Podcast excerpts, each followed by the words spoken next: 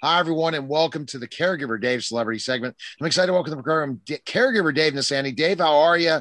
It's just, we're just keep rolling in April. Uh, it's April Fool's Day, and uh, I, I can't believe it, April 1st. And we're still living in a pandemic world, Dave. Both you and Victoria are in LA. I'm in Pittsburgh, and we're all shut down compared to other places in the country that are open up. Like I talked to my friends in Tampa, it seems like it's a normal thing. I ate for, out for the first time, Dave, yesterday, had lunch. I ate in a restaurant. It was really weird in a whole year. How Really? are you? Yeah. Have you done it more? Yeah, we're a little better here, but we were still eating outside over a, a tent and stuff. Oh, so there's no indoor dining. It was an indoor dining, Dave. So you put your mask on, which is the goofiest thing in the world. You put your mask on, okay? You go and put your mask on, and then you sit down and take it off. Okay, if I'm going to walk around, I'm going to make sure I have my mask on. Then I'm going to go get ready to leave, put my mask on, and walk out, and then take it off again. Okay. So that's it. But our guest today, go ahead and introduce our guest. I cannot wait to chat with her. I know she wants to jump on Clubhouse with me as well. Introduce our guest, Dave. you in Clubhouse, you're doing great with that thing. Yeah, So but we- now Fireside too, which I can't mention. I've been asked to be a creator on Fireside for Mark Cuban's program. Else is Wow. creator. So I, I'm I'm in a. I'm in a training next week with that. So I'm looking forward to that too. So I'm not going to put all my eggs in a clubhouse basket. That's not the way to do it. And Twitter Spaces, I'm waiting for an invite. Uh, to Victoria, we'll have to ask Victoria. if She has one. But go ahead, Dave, and introduce our guest. Well, we've got the beautiful Victoria Gordon, and as you can see, she's very beautiful. And she inherited uh, her lifestyle from show business family. And right now, she's doing uh, a new anthology called Pilot Season. And welcome to the show, Victoria. Thank you. Thank you so much for having me. It's so good to be here. Now, Victoria, Likewise. I was reading in your bio, two years old, you started to act and do stuff. Is that correct? That's a bit of an exaggeration. So when I was two, my parents were always very strict about not letting me act. Um, it wasn't until I was a teenager that they let me actually do anything professional. But when I was two, my great uncle was a symphony conductor, and he would have an annual big concert gala here in LA where he would do what was called the Battle of Batons. And celebrities would come and they'd conduct the orchestra, and the audience would pick their favorite to win the golden baton. And somebody had to bring the golden baton out on stage. So when I was like two, my mom said, you know what? She's old enough. She can walk in a straight line. She's going to do it. So she hands me a, like a stick, essentially a baton, painted gold with a bow on it, and pushes me out. And I'm two, and I'm just being pushed out in front of a crowd. and I don't know what to do. So I just kind of, you know, make a cute little expression and wave, and the audience is laughing. And my great uncle, who was not one to be upstaged, he was the star of every show. Even he had to stop and laugh at the sight of his little great niece toddling out on stage to hand him the baton. So I, I knew from that moment, without even knowing it, because I don't remember it, that I was going to be a performer. But why did it take so long? Well, I mean, it didn't really when you start to think about it. I started playing violin at four. I began singing when I was about 10. I started, oh. So I was always acting. I would do school plays and I would do drama camp. And my parents' whole thing was, but you can't act until you're 18 because they had seen enough from the other side and they were like, we don't want you in that life. So I thought that was just what was going to happen. And the day I turned 18, I was going to go out and become a star. Um, but then when I was 14, my dad took me, he was like guest teaching an acting class for a friend of his. And he took me and the coach who was there said, okay, look, if you're going to be here, you got to act. Right. So I was like, okay, I'll act. So he gives me a newspaper clipping and I have to improvise a character based on the newspaper clipping. And it was like a dog whisperer or something, like this woman from Boston. And I did this whole routine where I was this dog whisperer woman from Boston. And it was so funny that when it was over, the acting coach said to my dad, why does she not? Why is she not out there making money and like doing this? And my dad said, Well, obviously you know why. And he said, No, I don't. I have no good reason why your kid is not out there. And that's when I got my first agent and started working. Wow. But violin and everything, Dave. Wow. She's impressive, isn't she? Dave, you're on mute. April Fool. You, I'm not being April Fools. You're on mute, man. Let's see. So you went to Beverly Hills High School, right? Oh, yes, I did.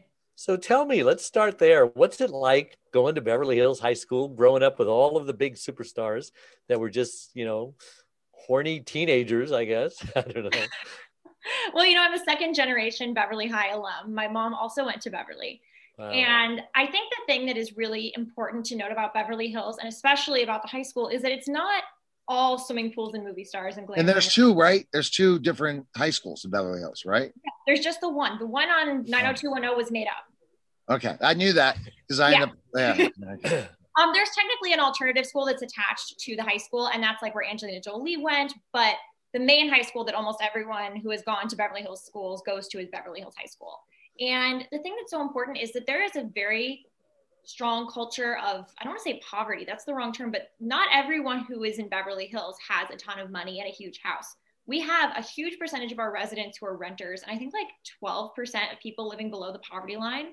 We have one of the most disparate economies of any city in the country because we have the extremely wealthy and then the extremely poor. And it's very hard for them to get services because they live in Beverly Hills. So it's an interesting place to grow up for sure but there is also that celebrity component that element of you know this person's dad was on this thing or this person's mom did that thing when my mom went there especially i mean she was close with carrie fisher and um, there were other celebrity kids who were there at the same time i'm trying to Wow. Examples so i mean she had some really cool ones but regardless we're in high school i mean everyone's just a person i, I feel like high schoolers So so who famous did you go to high school with when you went to Logan Beverly Lerman was actually a year ahead of me, Logan Lerman. And Oh. um, we have some people who are up and coming that you're going to be hearing about in the coming years. I think some people who really have a lot going for them. And mostly, though, I feel like a lot of the kids I went to school with who are not really kids anymore, I've seen a lot of people going into tech and like Hmm. fields like that and less into entertainment, which is kind of Yeah, of because you wouldn't think lots of people in Hollywood live in Beverly Hills. They don't. They either live where they're actors, right?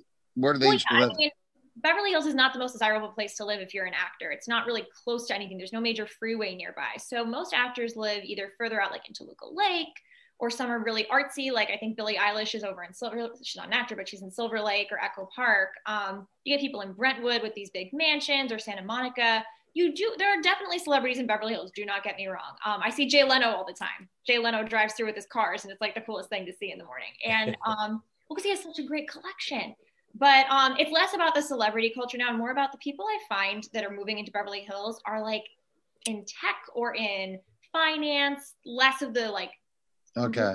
types Well, I'm I'm curious though. Who are some of the poorer people who are living in apartments in Beverly Hills? What is their motivation? I mean, are they just trying to break into the business, or uh, obviously? often it's the schools no often it's to get their kids into beverly hills schools because beverly um, hills schools are stronger than los angeles schools so they move into these apartments and actually on the tv show 90210 andrea zuckerman lived in her grandmother's apartment so she could go to beverly or west beverly I remember that. yeah. gotcha. Yes. So she was kind of a classic example of that. But no, there is that. But also, I know some people who just, you know, aren't particularly wealthy, but they found a decent rent and they thought it was a safe area to live.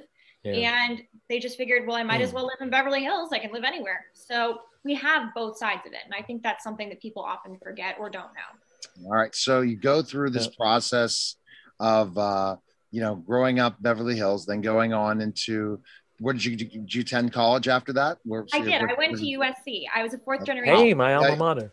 Woo, Okay. So how about the whole USC scandal and everything? What did you think of that? Uh, That was I- crazy. I watched it on Netflix and I loved that. That was awesome. I'm sure she already Yeah. knew it was going on. I was mortified. I mean, I went to USC when I started there. We had just we were in the first year of the two year suspension for the Heisman scandal. So I was like, okay, I'm just not going to talk about football. Which obviously, going to USC, you only talk about football. Right. Um, then, at, long after I graduated, this scandal happens, and my sister and I look at each other because she also went to USC, and we're like, great. Now everyone's going to assume we bought our way in. And in fact, we went on a family vacation not long after this broke. And every time someone said, "Well, where did you go to school?" We were like, "USC." But but we got in legitimately. We we totally Is got that- in legitimately. But what you think of the Netflix thing? That was pretty. It was kind of weird. It was. It was kind of funny, even though it was so tragic. Did you You watch the don't have to Netflix? watch it yet because my mom and a friend of hers are the two of them because they both have kids who went to USC are like obsessed with this scandal. And I think the goal has been to kind of do like a watch party of some sort, either once we're all vaccinated or virtually. So we haven't been able to get it together yet, but I really do want to see it because I just I'm so curious to know if I went to school with someone who I'm sure I I mean obviously I did, but I don't I do have a friend, this is not at USC, this is at Penn actually, so kind of more in your neck of the woods, who told me that there was a guy she met at orientation who was like an athlete, but he didn't really seem like an athlete. And like he seemed kind of Right. like he didn't really know what his sport was. And she's like, I bet he was part of this. See, Dave, did you watch it on Netflix yet? Uh. Okay, Dave, you're bet mute again. Are you there? You, no, I did not. you did not. Oh, see, what is it called? I forget. You know the name of it, Victoria, right? Operation Varsity Blues.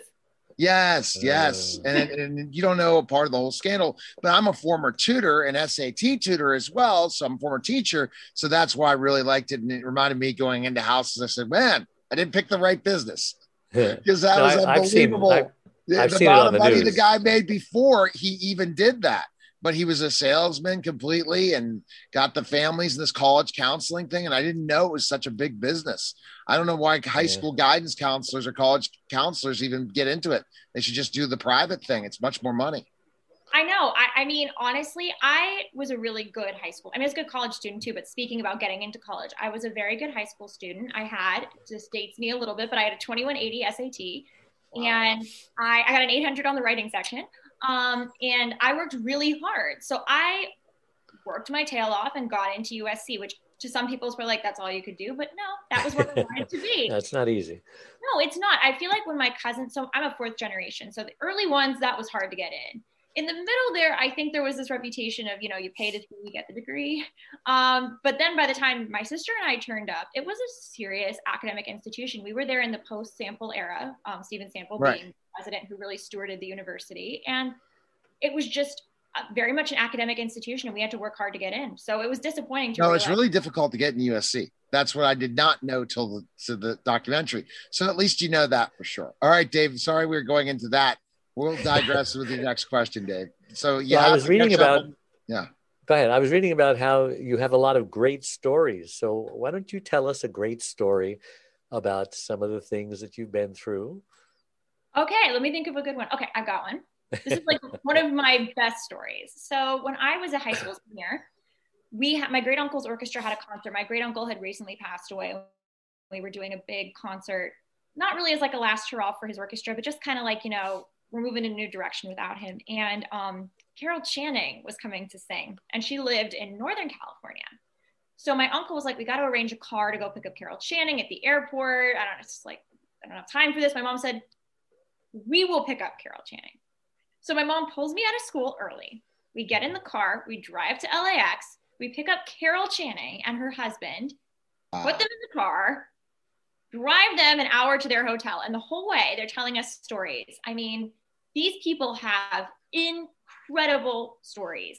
It's Carol Channing sitting in the back seat of my car. Exactly. And, um, I mean, it was insane. And what was so cool was that she was married at the end of her life to a man named Harry. And Carol and Harry had been like middle school, like junior high sweethearts. And they lost touch, they married other people. And then when she was like 80, they reconnected wow. and got married. And she said, You never forget your first love. and then we get there, we get to their hotel. We've had this long chat about her work in arts education and everything. And we get out, we get her bags in, we get into the lobby of the hotel. She takes one look at me. She says, Victoria, I couldn't tell in the car. You're so beautiful. And I was like, Channing called me. so that was one of those experiences. I was like, I will never ever forget having to drive with Carol and Harry. It was so special, and they were just the loveliest people. So I have stories too as a former professional wrestler, Victoria. But one is I ran, I met The Rock before he's The Rock, and now the show and everything. We were on the same show together. We worked on tours in pro wrestling together wow. down south, and he wore my knee pads. We forgot for TV in Memphis, Tennessee.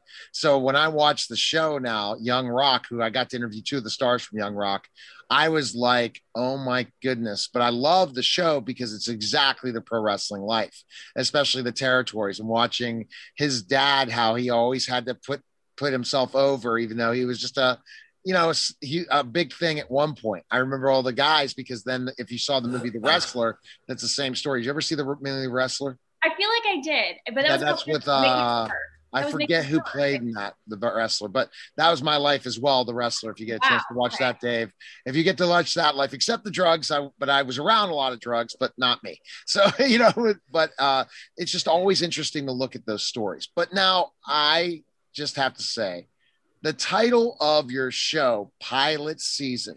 yeah. What an awesome thing because guess what? I talk to actors all the time. And when pilot season comes, everything shuts down of what you're doing. It's pilot season. We can't do media. It's pilot season, this. And how did you come up with the name? Well, I mean, that was kind of the joke is like, you know, it's pilot season. And most of the time, a network, after going through everything, will maybe call it down to like five pilots in each Right, genre, right. like five comedy, five drama. And they might not even pick up that many depending on what they're keeping. But since I was putting out five different pilots, I was like, this is my own little pilot season. I, I think I actually said at some point, this is like my own little version of pilot season, like my full slate of pilots. I was like, that's what we call the show, pilot season, because it's five different pilots. They're all a little different, targeting different audiences. And they're the kind of thing where you, a network might have a slate of five slightly different pilots and have to pick which audiences they're targeting. Yeah, definitely. So, what did people think that when you created this, the name, right? What were their thoughts? You know, how creative were oh, droll? Because I know everyone says it's pilot season. I'm auda- auditioning for pilot season. It's a it's a love hate relationship, isn't it, for actors? Pilot season. Oh, totally. But for a couple of my friends who aren't quite at the level of being at pilot season auditions, they were like, I get to say I'm working at pilot season. And I'm like, say it however you want, just say it. Um, so that was nice too. But also, each episode, since it's a different pilot, had its own title. So most of the time, we would refer to them less by the whole collective and more by like, okay, you're working on this one, you're working on Fame Adjacent, you're working on Behind the Times. And that's also honestly how I kept it straight. Otherwise, I would have been like, episode four. Which one's episode four? Like, I I would not have kept because they were all different shows. I had to really keep track. All right. So, where is this streaming? Where do you use use or, or how are you streaming this? I'm using Watch. YouTube for this, Used and. Okay. I had been using Twitch for my singing shows. And Twitch is a very good platform for a lot of things, but I don't think it's quite right for this because you can't really save a video forever on Twitch. And I feel like YouTube is pretty accessible. Everyone knows YouTube, and just What are your take? What's your take on OTT networks coming? They're competing like a Hulu that they're putting out. A lot of people are creating their own OTT networks. What are I your thoughts on that? No, I think it's really interesting. I just I'm questioning how long this can how sustainable it is. I feel like like I was talking to a friend of mine recently about the number of different content avenues we have to pursue as performers Right. and it's such a hamster wheel that I'm shocked that there are that many people who feel they have that much content that they can either access or create. And I think the only way this is going to really work is if a lot of people start teaming up. Otherwise, it's just going to die off. Hmm. Well, that's what we're seeing in Clubhouse now. Basically, creating your own rooms might not even be worth its time unless you're a niche because you're not going to grow the audience you want to grow anymore because it's getting so large. And we're, I mean, every week is different based on you know it being in the these phases, but we're seeing different, you know, I guess growing pains in certain ways. But I understand all these different places. Now we're gonna have all these voice apps to go on. We have all the social media. Now we're talking OTT networks where like again, I think is a if you're creating an OTT network and you can make more money off the advertisers than you would if you were per se on YouTube. Remember, because guess how many dollars YouTube's making off those commercials? I know. lot- It's- A lot more. really- But if you owned your own and you got the same numbers, you're going to be getting a lot more advertising. What percent does YouTube give off of uh, commercials? But those are the things. But I agree with you. It's so hard to say. Well, it's like all the different streaming networks now. It's not just Netflix and Hulu. You got Amazon. You got now you have NBC's network. You have Disney's network. It just it goes on and on, right? Oh, there's so much. And I was talking to not long ago someone about an incident I was involved in where someone tried to create a network, bought a ton of stuff kind of like with an advance. It wasn't a substantial advance, but like with the promise of a lot of back end. And the person who was doing the sales got scammed by the person who created the network. Wow. It was really disappointing to me. I mean, it wasn't surprising. I wasn't expecting much, but it was really disappointing to see how someone had poured his heart and soul. He's like, look, guys, I got sold. Like they they screwed me over. And I'm sorry I got you all trapped in this. I'm like, I barely got trapped. Like Oh, you, you gave me nothing. So um, but I mean it's really tough. And I feel like the only way this is going to really work is if they start creating, if these networks become part of something bigger. And I feel like, like you're saying with Clubhouse, it's so true. I wouldn't just start a room now. I'd have to go through an existing large Well, club. you know me now. You know me, so I'm getting a you know Grant Cardone jumped in my room a couple weeks ago. Oh, is that the one where there was that big fight? No, thank goodness, no. It was a I I, I host Club Pod, which is the largest podcasting uh group um club on Clubhouse, and we had about 80 60 people in, and it he jumped in. It was about 440, so it was a pretty interesting group, but it's all changing in so many ways for sure. Oh, absolutely, absolutely. My mom's on Clubhouse. I mean, it, it's becoming that kind of network. So Dave's on Clubhouse too, but he's not been in a while. He doesn't understand the money to be made on Clubhouse is extremely I'm busy doing a lot of commercials. Uh, okay, I know you've been busy doing this whole TV deal with the gas stations. Dave, but we're going to get to that. What other questions do you have for Victoria about pilot season? Anything else? I have a couple too, but um, I just wanted to back up briefly about COVID. I mean, we have actors on the show all the time, and COVID either devastates the last year of their life. How did it affect you? Well, it's, it's been devastating, but also very promising. I mean, obviously, at first, I keep a line a day journal and I look back at my entries from last year, and it's like I was panicked. I didn't know what was going on. I thought, I mean, we all were. And I remember a couple of cases, we all had this moment pretty early on where someone we know got sick or someone we know died. And it was i think everyone had a different moment of reckoning where it's like oh god this is like a real thing. And for me that came pretty early on when i know someone whose parents both died within 24 hours of each other. Wow. oh goodness. It's like this is real. This is this is not some made up thing. This is not going anywhere. And then i started to use the time that i had because at first let's be real nobody did anything um, to be creative and i did some shows online i wrote a lot and i took advantage of that free time now the flip side is I've been sitting home for like 13 months. I can count the number of social engagements I've had in the last year on one hand, literally. Um, and it's getting to a point now where I'm like, please just open. Although, good news for us in LA, Dave. I read last night on Deadline that LA is likely to hit herd immunity by the end of June. So that could really help. Well, that's I'm supposed to be in London in June, so I, I hope London has hit that point as well. Fingers crossed. Okay. So pilot season, you didn't give us the premise. I love, I mean, I guess it's pretty much common sense. It's all about pilot season, right? Is there, uh, what characters do you play? No, no, no. So it's not like that. So it's five, each one is, it's an anthology. Each one is a separate pilot. So I have five different pilots that I've written. Oh. And each one is a different story with different characters and a different setup. And it sets oh. up an oh. entire series. So the idea being you're watching five pilots, like you're a network executive being given a slate of pilots but they have that they're involved in pilot season still. Are you showing the behind the scenes in each one of the pilot season? No, no, no. It, they're they're they're five pilots. I mean, oh, like okay. first one was like a multicam pilot, and then we had one that was a dramedy pilot, and like we had a couple of single cams that all had sort of different tones. So I was in two of them, and I directed the other three, and yeah. they really have very little to do with actual pilot season except that they're pilots. Um, gotcha. Yeah. Which is so you're not starring in all of them. No, I'm in I'm in two, I directed three. And I actually really enjoyed that experience because I'm not directing is the one for me that's always kind of like, eh, I don't know, I don't want to do that. um, so by not being in them, I gave myself the opportunity to really hone my directing skills, and I'm glad I did. That was a lot of fun. Okay, Dave, uh, go ahead and ask your caregiver uh, caregiver question to Victoria.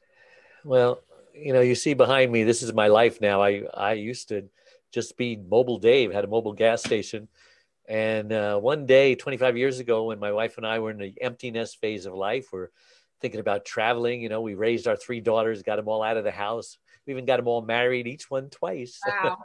and my wife complains about this headache she had. She was only like 52 years old. I was 42. And uh, the headache turned into a stroke. She lost her speech, became paralyzed on one side. And our, our world turned upside down. And I'm saying, oh my gosh, you know.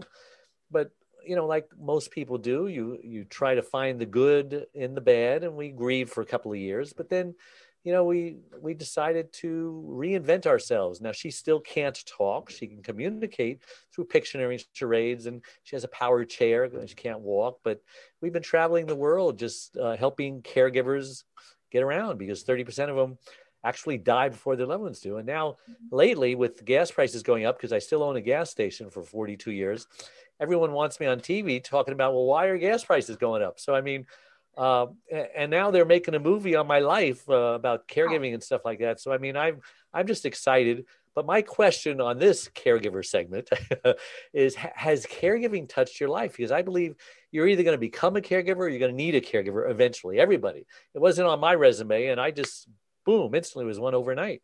Have you thought about it? Have any of your relatives? Uh... Oh wow, no, you're asking a question that's right in my wheelhouse. So wow. I had five grandparents: my two grandmothers, oh my two grandfathers, and my great uncle, who was never married, never had kids, and treated us like his grandkids.